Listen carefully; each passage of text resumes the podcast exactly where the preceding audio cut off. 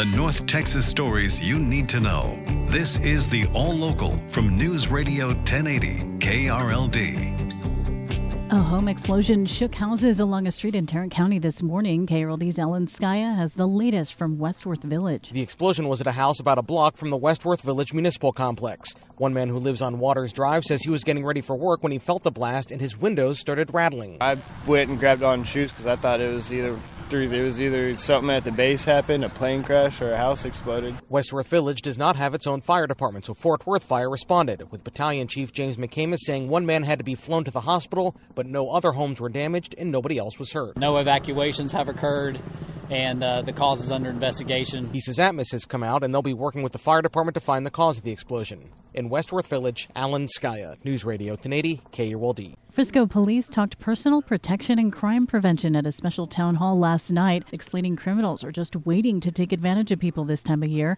KRLD's Bailey Friday has the latest. Police called the meeting in response to a string of robberies, purse snatchings, and home invasions reported over the last six weeks. Frisco Police Chief David Shilson says the town hall was the city's way of, quote, playing offense. The goal was to educate people on how they can protect themselves and to get the community engaged in tracking down the criminals involved. He says many of the robberies do appear to have been carried out by the same group of people driving a black SUV. There have been 23 reported robberies this year in Frisco.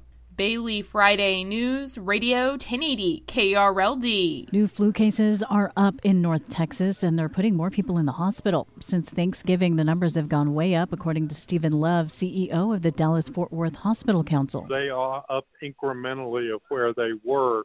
And currently, we're actually running more inpatient flu hospitalizations than COVID. And that doesn't count the emergency department, where we're seeing higher volumes of flu where we treat the people and they return home. Love says the majority of hospitalizations are among people who have not been vaccinated.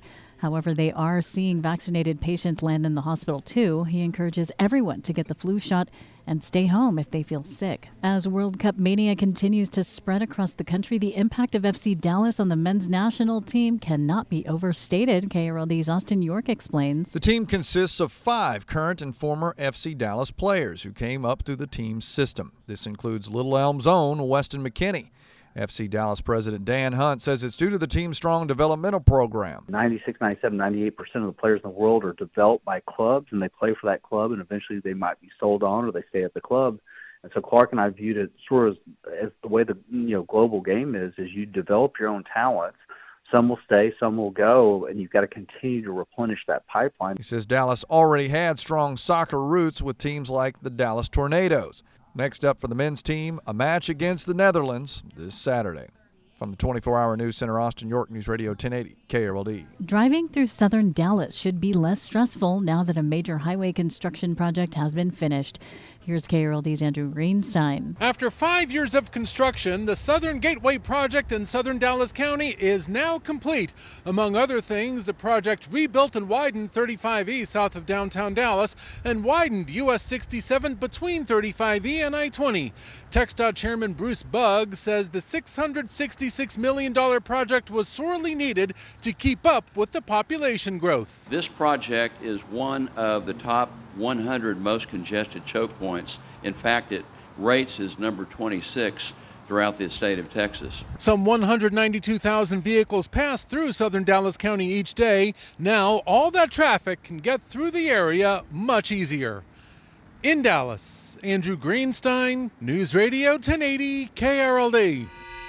The All Local is updated three times a day. For the latest news, traffic, and weather, listen to News Radio 1080 KRLD. Visit KRLD.com, download the Audacy app, or ask your smart speaker to play 1080 KRLD.